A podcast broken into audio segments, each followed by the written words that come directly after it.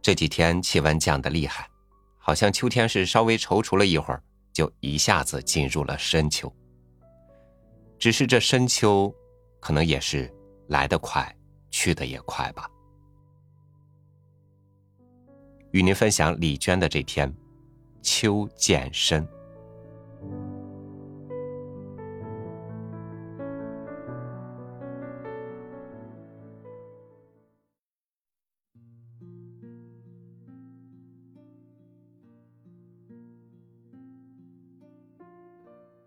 秋天来了，秋分已过，晨起漫步江畔，白露满地。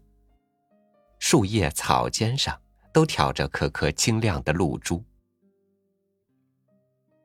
节气和植物犹如一对恋人，配合的默契贴心，情投意合。他的一个眼神，一个微笑，一个温柔的姿势，他都已。心领神会。桂花开了，细碎的金色花瓣宛若星星。人从树下走过，落花细细香满衣。起风的夜里，花香伴着虫鸣，如流水般一潮潮的涌进窗来，花香袭人。忽然想起《红楼梦》中宝玉的丫鬟也叫袭人，贾政则问：“是谁取了这么一个鬼精的名字？”宝玉说：“他本姓花，有一句古诗‘花气袭人知昼暖’，所以就给他取名袭人。”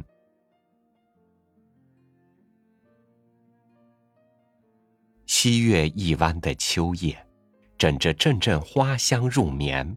无限花香染梦境。午后，走进寂静的山林，手里携一本德芙芦花的《自然与人生》。他写道：“走在山间小路上，芒草、萱草千无一，着实可爱。我仿佛和他一同走进秋的深处。”树上的叶子渐渐凋零，每一棵树变得疏朗透明起来。金黄的、褐色的叶子铺满树下，如同厚厚的花毯。远远的看见一棵树，擎着深红的树冠，枝桠上挑着颗颗闪亮的红星星。走近了细看，原来是一束红灯笼似的柿子。榉树的叶子一日日红了，细细密密的红叶像一叶小舟，驶向秋之深处。踩着沙沙的落叶，偶然会听见咕噜咕噜石子落地的声响。其实那不是石子，是山中松子落。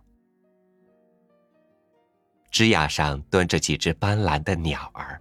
坐在枝头阳光下说着悄悄话，让人想到林静鸟谈天。田野里，收割后的稻草一捆捆、一簇簇相依在一起。一夜夜秋风袭来，秋深露重，它们只有依偎在一起取暖。艾草枯黄了，静静地立在山坡上。每年端午时，人们将它一丛丛抱回家，捆绑好立在家门前，或是用艾叶熬了水给孩子洗澡。等到夏天来了，孩子不会遭蚊虫叮咬。《诗经》有云：“彼采艾兮，一日不见，如三岁兮。”原来艾草是伴着爱情，从千年前的诗歌中向我一步步走来。那位布衣诗人走在山野间，看见青青的艾叶，随手拈来，握在指尖，思念就如潮水般涌起。他的诗句随风飘远了，落在《诗经》的泥土中，开出了深情朴素的花朵，流传了千年。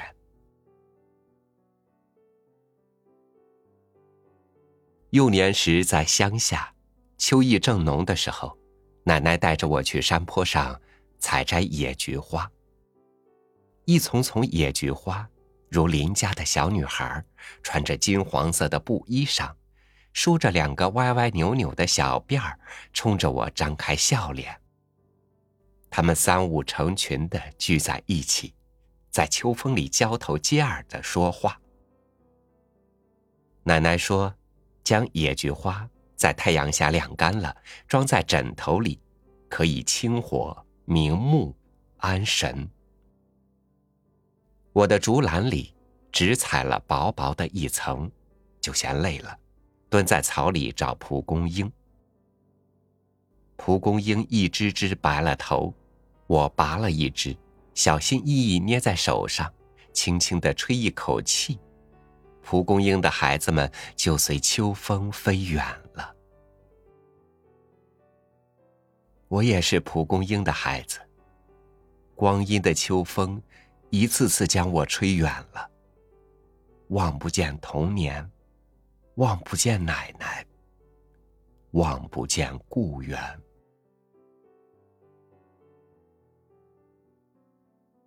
我很喜欢作家汪曾祺先生一段话。文求雅洁，少雕饰，如春出新酒，秋末晚松。一直不知道松是什么样精致的蔬菜，是秋末的一味美食。那日翻开《诗经》，就看见它，原来是一颗清脆的大白菜，如同农家一个粗衣旧服的小闺女，一日进了学堂。戴眼镜的老师问她叫什么名字，她说叫丫头。众人捂着嘴笑，老师就像随手给丫头取了大名松，使得这个水灵灵的小姑娘整个人一下子优雅端庄起来。秋末，清炒大白菜时，配上黄的姜丝和几丝红辣椒。盛在青花瓷盘里，分外悦目，爽口宜人。秋风萧瑟，天气凉，草木摇落，露为霜。几场秋雨，将天空洗得犹如碧玉一般明澈，所有的树木渐渐落尽繁华。疏朗的枝桠伸向晴空，大自然庄严肃穆的季节来了。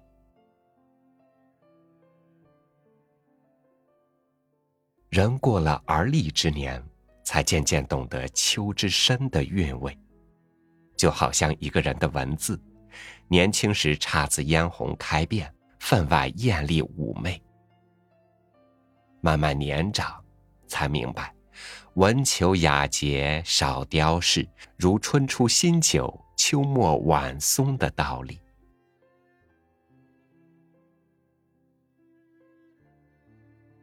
文字到了一定的时候，便开始做减法，简洁、干净、纯粹，将枝头的繁华一一卸下，沉浸在文字的泥土中，简洁不污。气定神闲，沉静从容。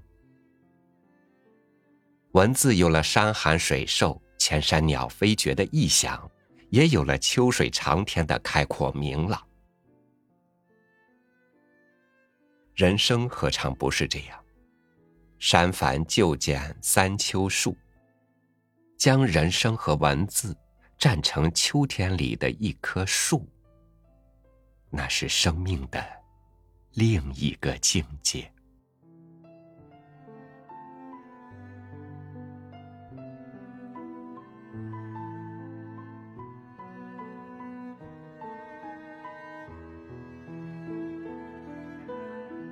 一个季节有一个季节的独特之美，再丰富的想象力也难在其他季节去真实体味到现在这秋天的清朗爽快。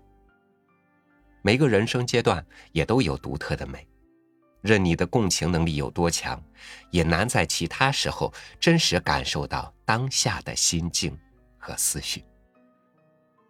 秋来，冷风也来，愿即使天一。祝身体健康，晚安，明天见。